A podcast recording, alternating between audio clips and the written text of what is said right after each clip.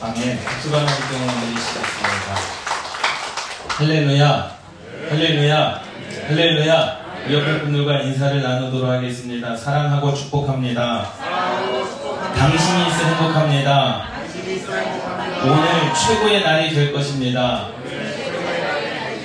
할렐루야. 오늘 여러분들에게 있어서 최고의 날이 되시기를 주님의 이름으로 축원합니다. 뭐 어제 기억이 아무리 좋은들 오늘보다 하겠습니까? 그렇지 않습니까? 아닌가요? 네. 아무리 어저께 내가 최고의 날이었다라고 할지라도 어제로 돌아갈 수 있겠습니까? 내일을 기대한다고 내일이 빨리 오겠습니까? 그냥 지금 이 순간이 여러분들에게 있어서 최고의 복된 날인 줄 믿습니다.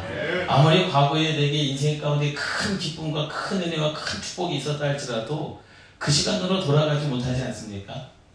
우리가 뭐 내년을 기다리고 내일을 기다리고 한달 후를 기다린다고 그 시간이 빨리 오는 것도 아님을 깨달으시기 바랍니다. 그러니까 우리가 가져야 될 것은 오늘이 바로 여러분들에게 있어서 최고의 날이 됨을 깨달으시기 바랍니다. 이것이 하나님께서 오늘 우리에게 주시는 은혜인 것이죠. 오늘 말씀의 제목이 내 아들아 나도 안다 라는 이 말씀이에요. 사실 아브라함과 이삭과 야곱과 요셉 이 야곱의 말씀을 지난주에도 말씀을 드렸고 오늘 이어서 이제 야곱의 두 번째 말씀을 여러분들에게 드립니다. 그런데 8절 말씀에 보면 그 야곱의 이름이 바뀝니다. 이스라엘이라고 바뀝니다. 그 이스라엘의 요셉의 아들들을 보고 이르되라고 말씀을 하면서 야곱의 이름이 이제 이스라엘로 바뀌거든요. 그런데 왜 야곱의 이름이 이스라엘로 바뀌었을까라는 거예요. 야곱이 야곱 나루에서 천사와 씨름하여 천사와 씨름하여 이겼기 때문에 하나님께서 그 야곱을 이스라엘로 바꾸어 주셨을까? 그것보다도 잘 생각해 보면 하나님께서 아브라함에게 약속하신 약속이 있거든요. 내가 너로 큰 민족을 이루겠다.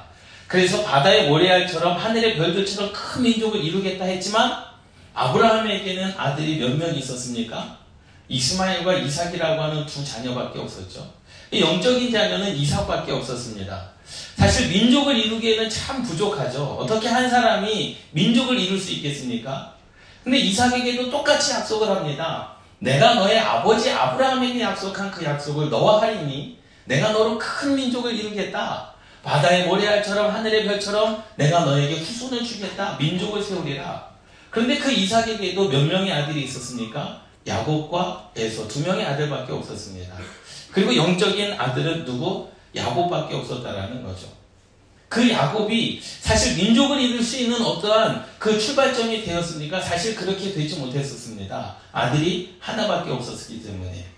그런데 야곱의 인생은 좀 다릅니다. 또 야곱에게도 똑같이 말씀하십니다. 내가 너의 조부 아브라함과 너의 아버지 이삭에게 약속했었던 그 약속을 너로 말미암아 이루리라 했는데 이 야곱의 자녀는 몇 명이 있었습니까? 12명의 아들들이 있었는 줄 믿습니다. 이제 그때부터 뭔가가 보이기 시작하는 거죠.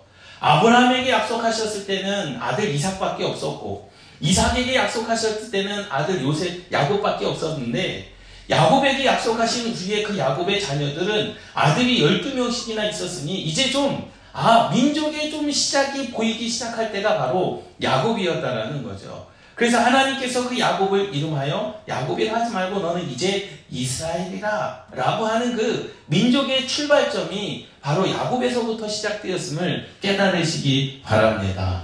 하나님의 약속은 아브라함부터 시작이 되었지만 눈에 보이는 시작은 누구로부터? 야곱으로부터 시작이 되었다라는 거죠. 그래서 오늘 본문 말씀 첫 말씀에 8절 말씀에 이스라엘이 다시 말하자면 야곱인 거죠. 야곱이 요셉의 아들들을 보고 이르되 누구냐라고 말씀하시면서 이제 하나님의 역사가 시작되고 이스라엘의 시작이 조금 눈에 보일 만큼 그래 한 명보다는 아들 한 명보다는 아들 12명이 민족을 이어감에 있어서 조금 든든하지 않습니까? 예, 둘씩만 나도 24명이고 셋씩만 나도 예, 36명이고 예? 그런 것보다 하나님의 역사가 이제 좀 이스라엘이라고 하는 민족이 좀 보이기 시작하는 때가 바로 창세기 48장에 이제 그 이스라엘이 요셉의 아들들을 축복하는 그 장면입니다. 그런데 보면 오늘 본문 말씀에 보면 참 희한한 말씀이 나와요. 문하세가 첫째고 에브라임이 둘째입니다. 그런데 이 야곱이 이스라엘이 그 요셉의 아들들을 축복할 때 팔을 어긋하여 축복하는 그 내용이 나오죠. 사진을 보면 이겁니다. 예? 이 야곱이 이 요셉이요. 그 첫째를 아버지의 오른편에다 놨어요. 그리고 둘째 아들을 왼편에다 놨습니다. 근데 한번 생각해 보세요. 저는 사실 그래요. 뭐 오른손이나 왼손이나 뭐 다를 게 있겠습니까? 그렇지 않습니까? 뭐 오른손으로 축복하늘 왼손으로 축복하늘 뭐 별반 다를 게 없는데 이 요셉은요 그 욕심이 영적인 욕심이 대단했다라는 거죠.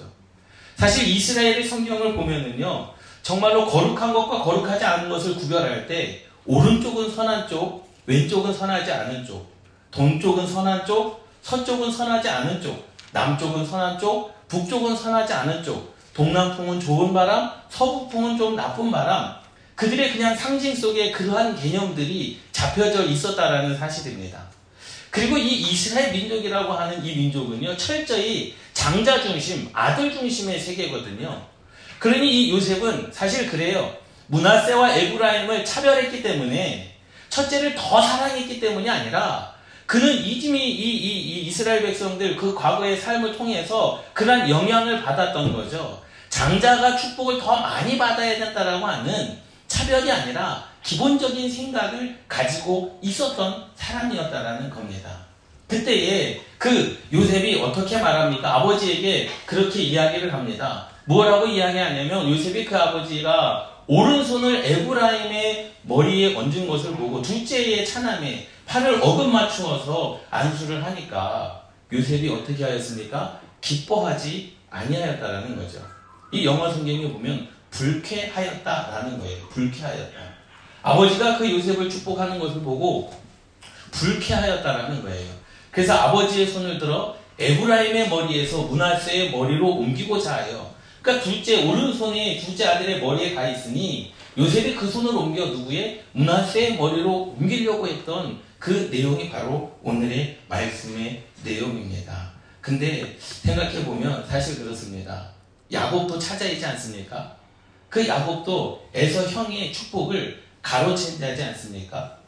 그런데 이 야곱이 형의 축복을 가로챈 것과 이 야곱이 이 문하세와 에브라임의 안수를 어긋 맞추어서 안수를 한 것과는 좀 차이가 있습니다.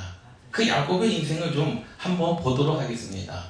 창세기 25장 26절 말씀에 보면 이 야곱의 인생은 어땠냐면 에서의 발꿈치를 잡고 나온 그 인생을 살았습니다. 차자의 인생을 살아갔어요.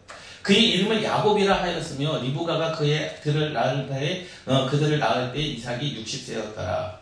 이 야곱의 인생은 항상 붙잡는 인생이었습니다. 형의 발꿈치를 잡고 태어나면서부터 인생 그 야곱의 인생은 늘 항상 무엇을 붙잡는 그러한 인생을 살아갔다라는 거죠. 지고 못 사는 집요한 인생을 살아간 그 사람이 바로 야곱이었다라는 겁니다.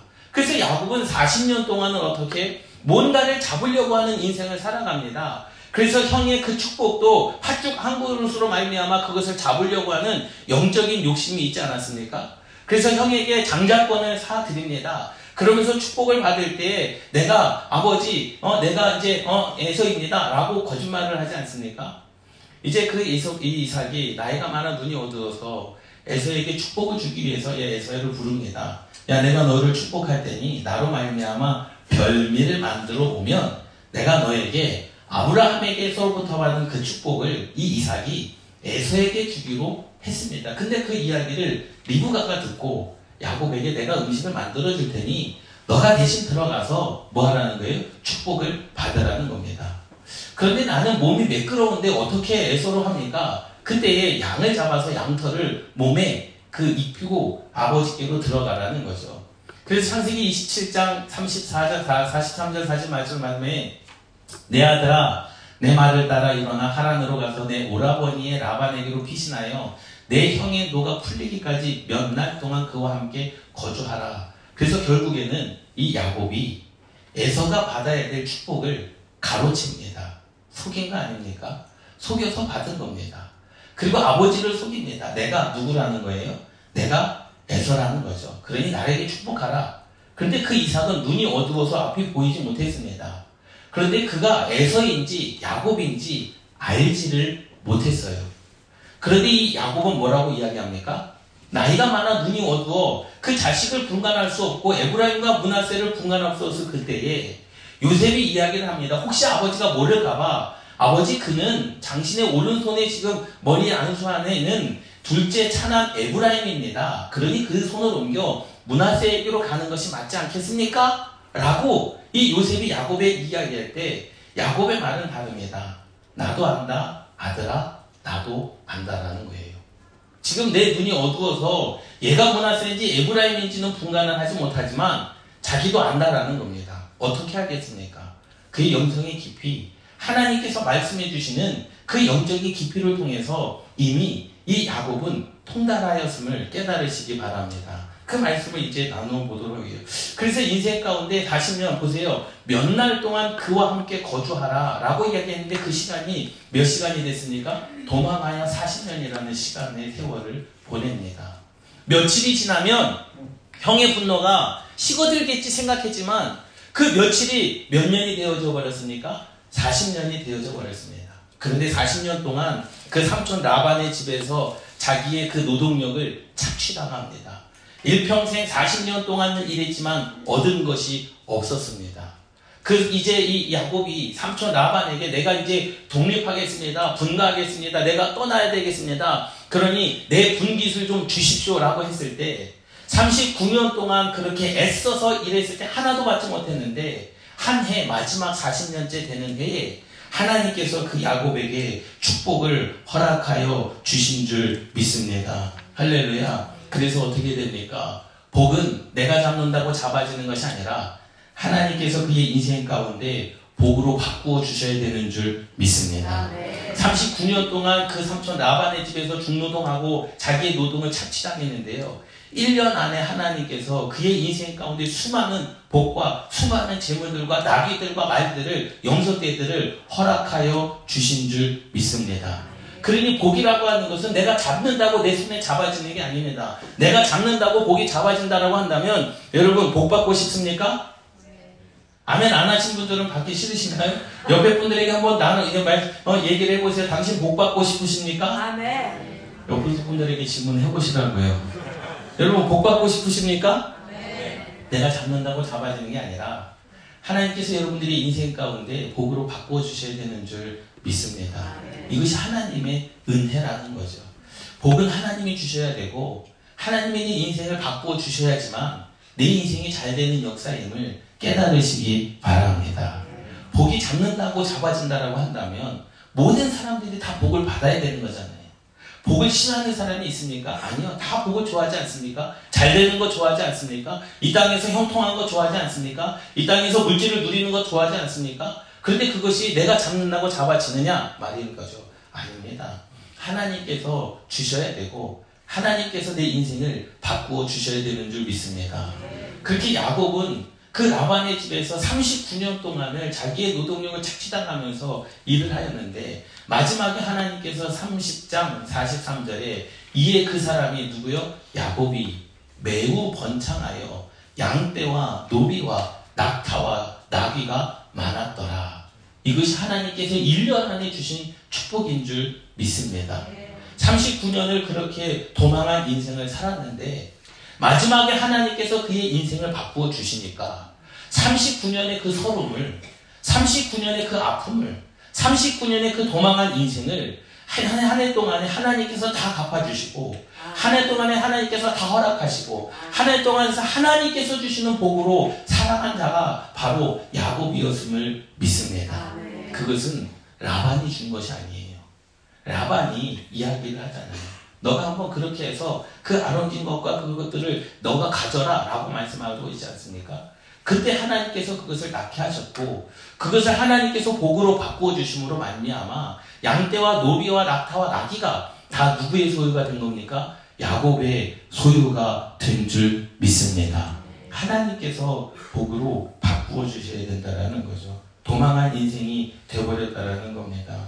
그런데 보세요. 축복은 하나님께서 주셔야 되고 하나님께서 그 인생 가운데 축복을 부어주시는 하나님의 역사를 저와 여러분들이 체험해야 되는 줄 믿습니다. 그리고 이제 또 50년이라는 시간이 세월이 흐릅니다. 창세기 37장 34절 35절 말씀에 보면 이 야곱이 요셉을 굉장히 사랑했어요. 다른 형들은 그냥 옷을 입혔지만 요셉에게는 그 색동 옷을 입혔습니다. 그리 형들이 시기가 나잖아요. 그래서 요셉을 애국으로 팔아넘기고 짐승의 피를 잡아가지고 그의 옷을 찢어가지고 아버지에게 옵니다. 아버지, 요셉이 우리들에게 먹을 것을 가져다 주다가 정말로 그 어, 어, 짐승에게 잡혀서 죽었습니다. 그런데 우리가 그 요셉의 옷은 찾았는데 시체는 찾지 못했습니다. 라고 하니까 이 야곱이 마음 가운데 슬픔이 있어 자기 옷을 찢고 굴배로 허리를 묶고 오랫도록 그의 아들을 위하여 애통하니 그의 모든 자녀가 위로하되 11명의 형들이 위로해도 그 위로가 되지 않습니다. 요셉을 사랑하는 마음이 얼마나 컸습니까? 그래서 그렇게 이야기를 하는 거예요. 내가 슬퍼하며 수월로 내려가 아들에게로 가리라. 차라리 죽어서 누구를 만나겠다는 거예요? 아들을 만나겠다라는 거예요. 그만큼 사랑했다라는 거죠. 그러니 형들이 뭐 할 만합니까? 시기하고 질투할 만하죠. 그러니 예? 그 아들이 죽은 것을 보고 내가 수월로 내려가 아들에게로 가라. 그의 아버지가 그를 위하여 울더라. 몇 년을 웁니까? 50년을 웁니다. 50년 동안 이, 이 요셉이 애굽에서 총리가 된 그때 이제 그 야곱이 애굽으로 내려가는 그때까지 50년의 시간이 걸려서 이제 마지막 때 죽음을 바라보는 그 시점에 이 야곱이 요셉을 만나고 그 요셉의 아들들을 축복하는 장면이 바로 오늘 본문의 말씀인 거죠. 그래서 눈물로 50년의 시간을 걸고 50년의 시간을 걸리고 상세기 47장 9절 야곱이 바로를 만났을 때 이렇게 이야기합니다. 내 나그네의 길의 세월이 130년이니이다. 내가 나이가 많아 얼마 못 되니 우리 조상의 내 나이가 많아 얼마 못 되니 이것은 앞으로 살 날이 얼마 되지 않을 거다라는 그 말씀이죠. 우리 조상의 나그네 길의 연주에 미치지 못하나 험악한 세월을 보냈었나이다. 40년 동안 자기는 차자로 태어나서 형의 발꿈치를 잡고 나온 그 40년 동안 무엇인가 얻으려고 빼앗으려고 하는 인생을 살았고 40년 동안 도망하는 인생을 살았고 50년 동안 자기의 아들을 잃은 슬픔을 가지고 눈물로 살았던 이 야곱의 인생이 얼마나 불쌍한 인생이냐라는 거예요. 마지막에 이제 그 아들 사랑하던 아들이 이제 살았다라는 그 기쁨 아예 그 살았다 이 애굽의 총리가 되었다라는 그 기쁨에 그 아들을 만났지만 이제 그 아들과 보낼 여생의 시간이 별로 남지 않았었을 그때 이 요셉이 자기의 아들 문하세와 에브라임을 가지고 자기 아버지에게 야곱에게 이스라엘이라 하신 그 하나님의 아들에게 축복받기를 원하는 그 장면. 이 요셉이 야곱이 이제 그 문하세와 에브라임을 축복하는 그 장면 가운데 우리의 삶의 모습이 보여지기를 주님의 이름으로. 사실 그의 험악한 세월을 보냈다라는 것, 이 야곱은 알고 있었죠. 하나님의 나라를 본 자였습니다. 이 땅에는 문제가 많고, 이 땅에는 어려움도 많고, 이 땅에는 한숨도 많고, 이 땅에는 눈물도 많지만, 하나님의 나라에 우리의 소망을 들고 살아갑니다. 라는 그러한 신앙의 고백이 누구에게 있습니까? 야곱에게 있는 거예요. 이 땅에는 내가 바랄 것이 없습니다. 이 땅 가운데서 내가 살아난 130년 동안 130년 동안 험악한 세월을 보냈다라는 거죠. 야곱이 그럼 인생 가운데 허투루 살았습니까? 아니요. 최선을 다해서 살았습니다. 최선을 다해서 일했습니다. 인생 가운데 하나님께 예배하면서 살았습니다. 그러나 이 땅은 여전히 험악한 세월이었다라고 야곱이 고백하지 않습니까? 그러면서 그 인생을 후회하지 않습니다. 왜? 이 야곱은 어떠한 인생? 하나님께서 주시는 하늘 인생이 자기의 삶임을 깨달았기 때문에 그것이 결코 후회스러운 인생이 아니었다라는 거죠. 그런데 여기서 우리가 중점적으로 볼 것은 뭐냐? 이 야곱이 이삭과 좀 달랐다라는 거죠. 야곱이 축복한 것과 이삭이 야곱을 축복한 것과 야곱이 에브라임과 그 문하세를 축복한 것은 달랐다라는 사실입니다. 마지막의 인생. 이제 야곱이 자녀들을 축복하는 마지막의 인생이 오늘 창세기 48장에 기록되어져 있습니다. 창세기 20 이스라엘의 눈이 나이로 말미암아 어두워서 보지 못하더라. 야곱이 나이가 많아서 볼 수 없었습니다. 사실 문하세와 에브라임도 분간을 하지 못했습니다. 야곱이 아버지 얘가 문하세입니다. 얘가 에브라임입니다. 라고 이야기하지 않았어요. 그냥 이 요셉이 그냥 야곱 앞에서 그냥 아 이 문하세가 첫째니까 어, 아버지의 오른쪽에다 놓고 에브라임이 둘째니까 아버지 왼쪽에다 놓으면 자연스럽게 손을 뻗으면 오른손이 문하세 첫째 아들의 머리에 갈 것이고 왼손이 당연히 에브라임의 머리에 갈 것이다 라는 거 아닙니까? 그런데 유독 그 팔을 어긋하여 야곱이 축복을 합니다. 알고 그랬을까요? 본인이 알고 그랬을까요? 이스라엘의 눈이 나이로 말미암아 어두워서 보지 못하는 상황 가운데서 의도적으로 그랬을까요? 자기도 차자로 태어났기 때문에 형 에서의 복을 내가 가로챘기 때문에 그래 차자의 심정은 차자가 안다고 그래 에브라임에게 내가 축복을 해야 되겠다라는 그러한 의도였을까요? 절대로 그러한 의도가 아니었음을 깨달으시기 바랍니다. 그것은 철저히 누구의 은혜였다라는 거예요? 하나님의 은혜였음을 믿습니다. 하나님의 역사였음을 믿습니다. 그리고 팔을 어긋하여 오른손으로는 둘째 에브라임에게 왼손으로는 첫째 그 문하세에게 축복하지 않습니까? 그때 요셉이 기분이 나빴습니다. 불쾌했습니다. 아버지의 행동 때문이었다라는 거죠. 왜 둘째 에브라임에게 오른손으로 축복하십니까? 라는 그 이유 때문이었습니다. 그런데 잘 생각해 보면 요셉이요 그 기분이 나빴었던 것은 에브라임과 문하세를 차별했기 때문이 아니라 문하세가 장자였기 때문에 그 이유 하나 때문이었음을 깨달으시기 바랍니다. 창세기 27장 1절에도 이삭이 야곱을 축복할 때 그 내용입니다. 이삭이 나이가 많아 눈이 어두워 잘 보지 못하더니 마닥을 에서를 불러 이르되 내 아들아 하매 그가 이르되 내가 여기 있나이다. 내가 이제 조금 있으면 죽을 날이 며칠 못 되었는데 내가 너에게 축복하기를 원하노라. 그러니 나를 위하여 별미를 만들어 가지고 오라. 그러면 아브라함에게 받은 그 축복의 은혜를 아브라함의 복과 이삭의 복을 내가 너에게 주겠다라는 겁니다. 그때 야곱이 들어오잖아요. 내가 에서입니다. 너 에서 맞니? 너 야곱 아니니? 저 에서입니다. 그것을 분간을 하지를 못했습니다. 하나님의 은혜인 거죠. 그리고 그래 너 팔을 만져보자. 팔을 만져보니까 진짜 털이 있는 거예요. 에서 같습니다. 목소리는 분명히 야곱인데 에서라고 하니까 그냥 뭐합니까? 야곱에게 이삭이 축복합니다.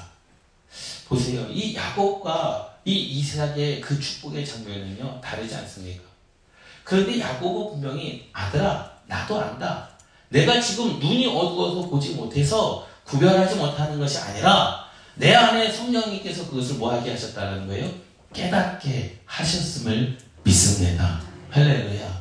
이삭은 나이가 많아 눈이 어두우면서부터 그의 영역이 떨어진 모습을 보게 되지만 야곱은 나이가 많으면 많을수록 그 영역이 하나님께서 주신 영성이 더욱더 깊어졌음을 깨달으시기 바랍니다. 그래서 이 이삭이 야곱을 축복할 때 야곱의 팔에다가 양털을 끼고 내가 에서입니다라고 그렇게 거짓을 이야기하지 않습니까? 오른손으로는 에브라임을 이스라엘 왼손을 향하게 하고 왼손으로는 문하세를 이스라엘의 오른손으로 향하게 하여 이끌어 갔습니다. 요셉이 그렇게 되기를 바라고 그런데 그 뜻이 자기의 뜻대로 되지 아니하고 이스라엘이 오른손을 펴서 차남 에브라임의 머리에 얹고 왼손을 펴서 문하세의 머리에 얹으니 문하세는 장자라도 팔을 엇바꾸어 얹었더라. 할렐루야.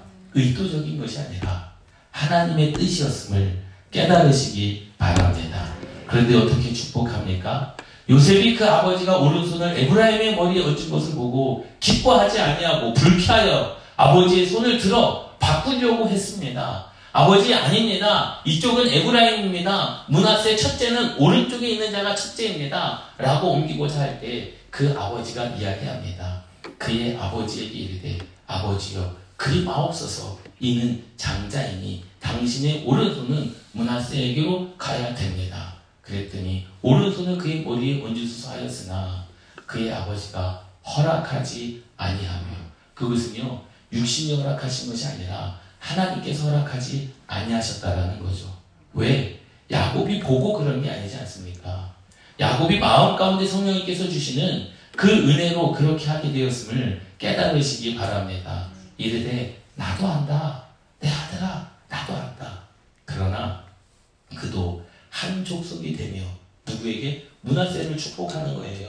내가 오른손을 에브라임의 머리에 얹었어도 문하세 그도 한 족속이 되며 그도 크게 될 것이다. 걱정하지 말아라. 이것은 내가 의도적으로 한 것이 아니라 하나님께서 내 마음에 그렇게 하라 했기 때문에 한 것이니 걱정하지 말아라. 너의 첫째 아들 그 문하세도 한 족속이 되며 그도 크게 될 것이다. 걱정하지 말아라. 그러나 그의 아우가 그보다 큰 자가 될 것이다. 그의 자손이 여러 민족을 이룰 것이다. 이것이 누구의 뜻이다라는 거예요? 하나님의 뜻이다라는 겁니다. 할렐루야. 하나님께서 차별하신 것이 아닙니다. 구별하신 겁니다. 첫째가 중요하고 둘째가 중요합니까? 아니요. 하나님께서 쓰시는 것이 중요한 것이죠. 믿습니까? 에서가 중요합니까? 야곱이 중요합니까? 중요하지 않습니다. 그러나 야곱은 하나님께로부터 받는 영적인 욕심이 있었음을 깨달으시기 바랍니다. 자기가 아버지의 거짓말을 하면서까지도 받고 싶었던 아브라함의 축복, 이삭의 축복이 있었다라는 사실을 깨달으시기 바랍니다. 그것을 너무나 잘 알고 있었어요. 누가요? 야곱이요. 자기도 사기쳐가지고 받은 축복 아닙니까? 동병상련이라고 해서 뭐 팔은 안으로 굽는다고 내가 둘째니까 둘째 아들에게 줘야 되겠다. 그런 마음이었겠습니까? 야곱은 그렇지 않았습니다. 왜? 야곱의 인생을 한번 보세요. 아까 전에도 말씀하지 않았습니까? 내가 130년 동안 이 땅에서 참 험악한 세월을 살았습니다. 그 이야기를 하잖아요. 예. 예수의 그 발꿈치를 잡고 태어나면서부터. 그리고 도망자의 40년. 또 아들로들로부터 말미암아 그러한 농락당한 50년 눈물로 세운 인생을 살아보니 정말로 어떤 힘든 인생을 살지 않았습니까? 그것을 알았던 그 야곱 눈으로 보아서 그렇게 축복하는 것이 아니라 하나님께서 그렇게 허락하심으로 말미암아 나도 안다 내 아들아 나도 안다 라고 하는 그 말씀이 저와 여러분들의 인생 가운데 가슴을 울리는 말씀이 되기를 주님의 이름으로 축원합니다. 할렐루야. 이 야곱은요 나이가 들수록 신앙의 연조가 깊을수록 영안이 열린 하나님의 사람이었음이 고백되어진 대목입니다. 할렐루야. 그도 한 민족을 이룰 것이지만 하나님께서 원하시는 것은 그의 아우가 그보다 큰 자가 되고 그의 자손이 여러 민족을 이룰 것이다 라고 하는 것. 할렐루야. 그때 요셉과 야곱과 문하세와 에브라임이 하나님의 뜻에 순종합니다. 멋있지 않습니까? 팔을 어긋 맞추어 축복할 때 요셉은 기분이 나빴습니다. 불쾌했습니다. 그런데 아버지의 말을 듣고 보니 이스라엘 야곱의 말을 듣고 보니 그것이 하나님의 뜻이om을 알았기에 그 불쾌한 마음이 없어졌다라는 거예요. 그 축복을 받는 문하세와 에브라임도 장자인 나라면 옆에 분들하고 인사를 한번 해보세요. 당신은 나는 어떻겠습니까? 네. 대놓고 바꾼 거잖아요. 나는 장남인데 대놓고 축복이 바뀐 거잖아요. 대놓고 지금 할아버지가 손을 바꿔서 축복하는 거 아니겠습니까? 그런데 에브라임도 문하세도 그 야곱의 축복에 뭐합니까? 순종합니다. 멋있지 않습니까? 요셉도 처음에는 알지 못했을 때는 불쾌했지만 그 야곱의 소리를 듣고 그 요셉도 그 아버지에게 주신 하나님의 그 음성에 순종하고 그 장자였던 문하세도 에브라임도 그 하나님의 야곱을 통하여 하신 그 말씀에 뭐합니까? 순종하지 않습니까? 이것이 신앙인들임을 깨달으시기 바랍니다. 그러니 내가 앞서고 뒤서고 그게 중요한 게 아닙니다. 내가 먼저 되고 나중 되고 그게 중요한 게 아닙니다. 지금 나와 함께 하시는 하나님, 그러면서 뭐라고 축복합니까? 이스라엘이 요셉에게 또 이르시되 나는 죽으나 하나님이 너희와 함께 계시다. 너희를 인도하여 너희 조상의 땅으로 돌아가게 하시려니와 할렐루야. 오른손이 에브라임의 손에 얹고 에브라임의 머리에 얹고 왼손이 문하세의 머리에 얹는 것 그것이 중요한 게 아니라 지금 하나님이 너희와 함께 하시는 것 이것이 중요하다라는 사실입니다. 믿습니까? 내가 먼저 되고 나중에 그것이 중요한 게 아니라 세상 끝날까지 하나님이 너희와 함께 하시는 것 이것이 중요한 겁니다. 아, 네. 130년 동안 하나님께서 나와 함께 하신 그 하나님이 아브라함의 하나님이 이삭의 하나님이 너의 아버지 지금 야곱의 하나님이 요셉 너와 함께 하실 것이고 문하세와 에브라임 너의 이생 가운데 함께 하실 것이다. 그 말을 들으니 요셉의 불쾌했던 마음이 사라졌고 문하세 나는 장자인데 왜 장자의 복이 차자에게 가고 차자의 복이 내게 오느냐 그러한 반감이 없이 그 하나님께서 함께 하신다라는 그 말씀이 그들의 삶 가운데 위로가 된 줄 믿습니다. 할렐루야. 예? 육신의 눈으로 바라보면 아깝고 육신의 눈으로 바라보면 불쾌하고 육신의 바람 육신의 눈으로 바라보면 내가 장자인데 그렇게 생각할 수 있지만 영적인 눈으로 바라보면 그것이 하나님의 뜻임을 깨달으시기 바랍니다. 네. 여러분 이 야곱의 인생과 이삭의 이삭의 인생은 인생은 좀 다릅니다. 이삭이 이르되 내가 이제 늙어 어느 날 죽을는지 알지 못하고 이삭이 나이가 들어 눈이 어두워졌다 할 때 그 눈이 어두워졌으면 육신의 눈만이 육신의 눈만이 아니라 영안의 눈도 이제 가리워지는 때가 되었다라는 거예요. 그런데 야곱은 아닙니다. 야곱도 나이가 많아 눈이 보이지 않아 아들을 구별할 수 없는 상황이 되지만 그의 영안은 열려 있었음을 깨달으시기 바랍니다. 영안이 열려 있었기 때문에 어떻게 축복을 합니까? 그도 한 민족이 될 것이다. 그 아우가 큰 그보다 큰 자가 되리라. 그가 그의 자손이 여러 민족을 이룰 것이다. 이것이 육신의 눈으로 보여지는 겁니까? 아니거든요. 하나님께서 보여주시는 축복이 야곱을 통하여 요셉에게 또 문하세와 에브라임에게 임하여진 줄 믿습니다. 저와 여러분들의 신앙도 때로는 축복의 자리에서 자녀들에게 이렇게 신앙의 나이가 들수록 신앙의 연조가 깊을수록 자녀들을 축복하는 여러분들이 되시고 또 축복받는 자녀의 입장에서는 부모의 축복을 온전히 받아 누리는 저와 여러분들이 되시기를 주님의 이름으로 축원합니다. 우리 이 말씀을 붙잡고 함께 기도하는 시간을 갖도록 하겠습니다. 내게 주신 것이 내게 큰 복입니다. 왜 나보다 저 사람에게 더 큰 것을 주십니까? 나는 장자인데 왜 내가 받을 복을 왜 차지하게 주십니까? 우리는 그런 기도가 필요 없습니다. 하나님께서 우리와 함께 하시면 됩니다. 그리고 내게 주신 복이 내게 가장 좋은 것이고 내게 주신 복이 내게 가장 큰 복이고 지금 나와 함께 하시는 걸로 말미암아 오늘 내 인생 가운데 최고의 복된 날임을 깨달으시기를 바랍니다. 우리 주의 한 번으로 하나님 나와 함께 하시면 감사합니다. 우리 부르짖어 기도하시겠습니다.